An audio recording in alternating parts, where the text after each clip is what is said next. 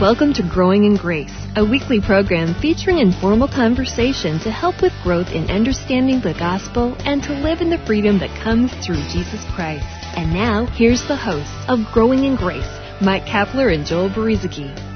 Welcome once again to Growing in Grace. I'm Mike Kapler along with Joel Brueseke, taking just a few minutes once again for our informal time each week to uh, hopefully encourage you and build you up and, and maybe even grow just a little bit more in grace. Joel, good to be with you. Hey, and good to be good, uh, good to be good with you. Good to be, good to be with you too. Can you say take two? hey, take three. Uh, you know, people, pro- people probably don't realize this, but we do 50 takes every week just trying to get started. No, I'm just kidding. we, uh, I as you, think we've ever really started over once we got going. I was, I was gonna say, uh, uh, just to be honest with everybody, we are just sitting here, uh, no script.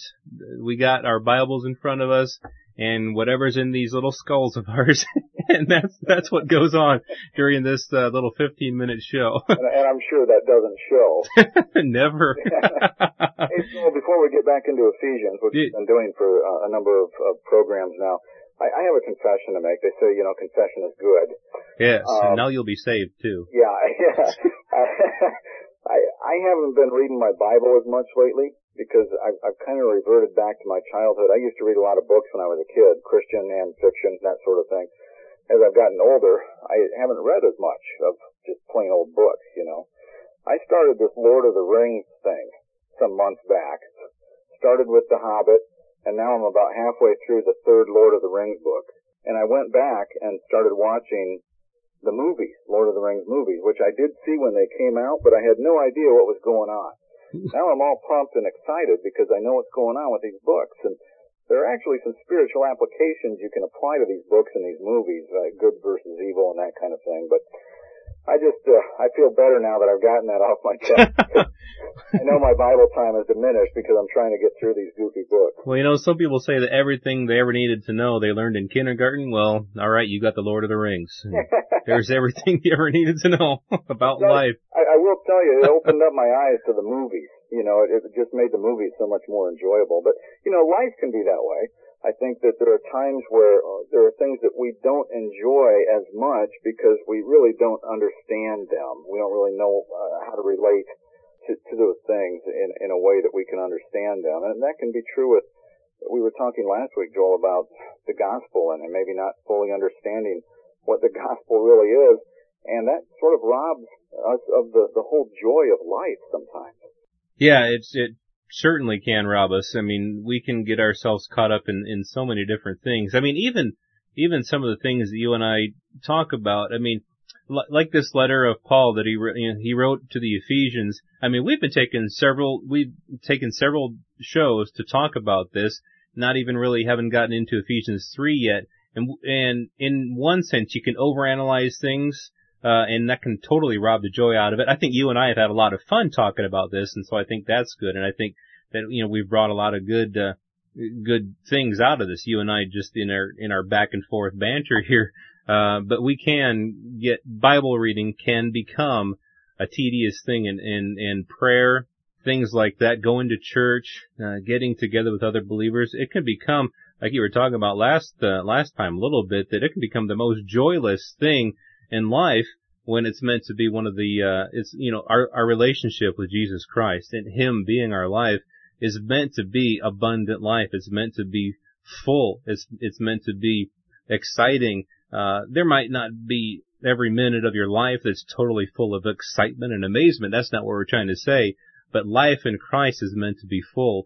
I think what you're saying there is that even if you used to read the Bible, maybe five chapters a day, or whatever the prescription of the day was, and now you're reading, maybe you pick it up from time to time, maybe you get a lot more out of that time to time reading because you want to than you ever did by forcing yourself to read it every day. And everybody's different. I think theologians, pastors, they might be in their Bibles every day throughout the day, and lay people, uh, it, it, may not be the same thing. I mean, if you think about it, back in the day, in the early church, they didn't have these Bibles.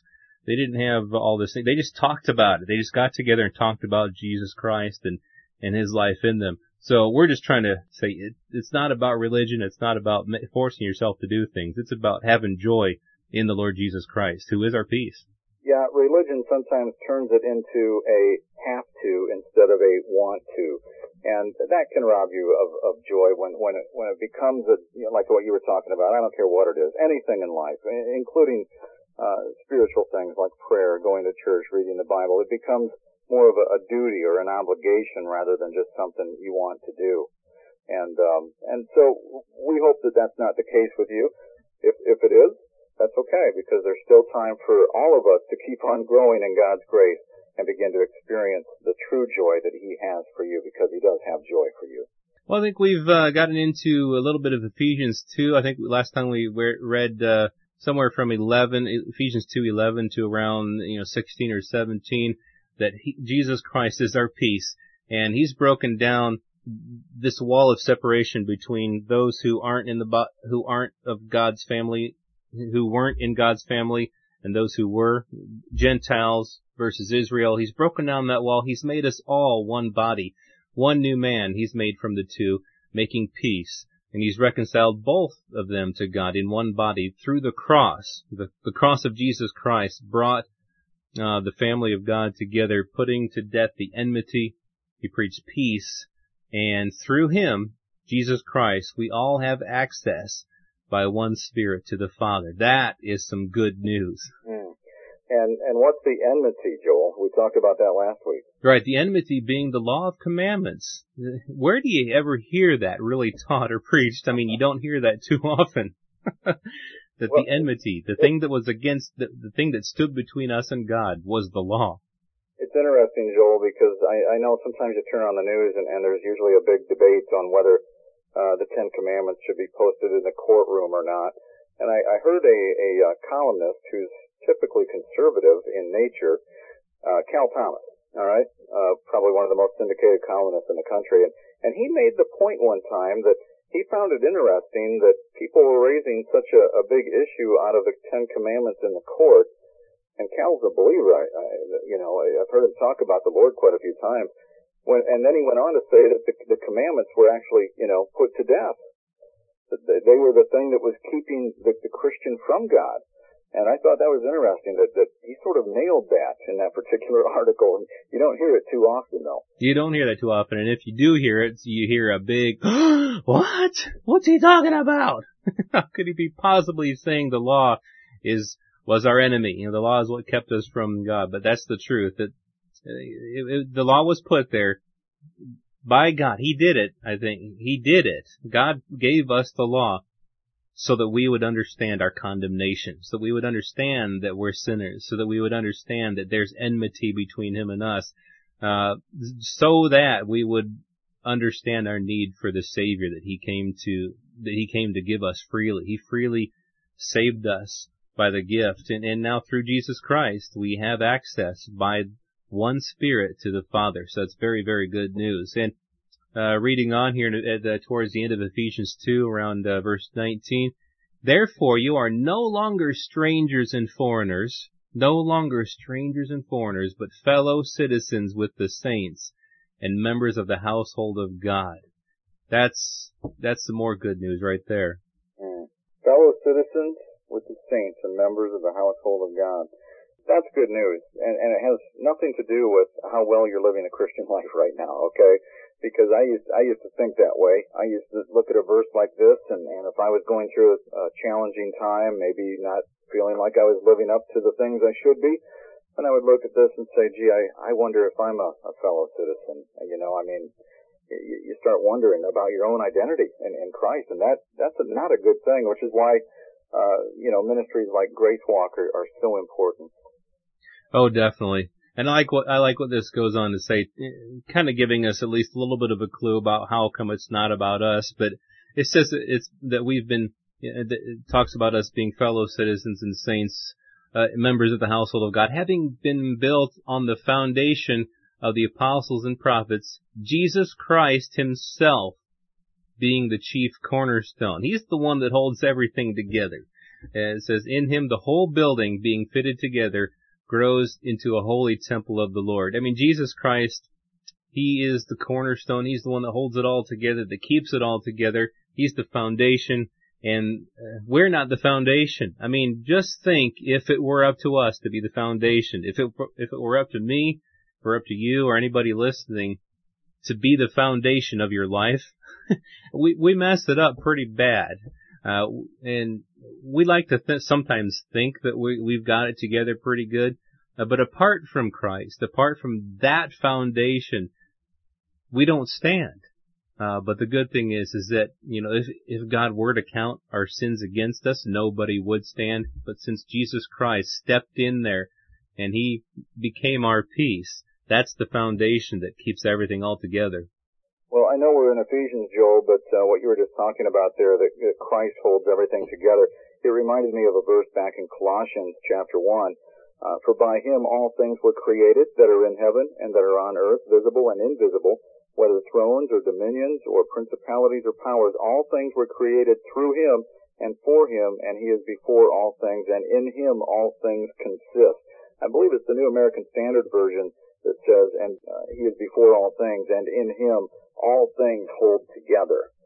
And, and that, that was true at creation. It's true throughout life. It's, it's true in our Christian life. Uh, it's, it's because of him. He is the cornerstone. He is the cornerstone. Nothing happens I mean, nothing good happens. There's there's nothing that goes on that's good apart from Him. I mean, every good and perfect gift is from above. The the Bible says. I just think that sometimes we put a little bit too much stock in in us. I mean, there's a big thing in the world today, of course, about having faith in yourself. Just believe in yourself. And some of that I think carries over into the Christian life, and I can understand why because uh, we do have in the Bible some instructions and, and some rules that, that are laid out there that somehow people have, instead of seeing them for what they really are, we've come to take those as legalistic measures for the Christian to keep himself strong, to keep himself standing, uh, in, uh, uh, to keep his righteousness before God in proper standing. And so we, we think we've got to just believe in ourselves. We got to just keep this thing up. We got to keep this Christian life up. And so some of that carries over in, not just from the world, but into the Christian world. And we get to thinking that, man, uh, a person could get to thinking that they're, they're doing pretty good. They might think that, man, hey, but then the first thing that happens when they fall is they, they don't understand it. They have no clue how could they have fallen from such a high place because the foundation was their own self, not Jesus Christ. That's interesting, Joel. Uh, no doubt about it. That um, there, you know, there's a place for uh, positive thinking and, and motivational success teaching. But you're right. Sometimes we carry that over in, into our, our our spiritual identity that we have in Christ. And what we have to keep in mind, even through all the positive reinforcement, is that it's really His strength in us that will bring success. His strength. That's what we rely on. Jesus Christ, the cornerstone. Well, once again, we have run out of time with this edition of Growing in Grace. We sure do appreciate you uh, being with us, putting up with uh, Mike and I as we kind of talk things out on our program Growing in Grace. If you do want to get a hold of us for any reason, you can go to graceroots.org and get a hold of us through there. We'll be back again with you next week for more talk about growing in grace. You've been listening to Growing in Grace with Mike Kapler and Joel Brueseke, a weekly program featuring informal conversation to help with growth in understanding the gospel and to live in the freedom that comes through Jesus Christ.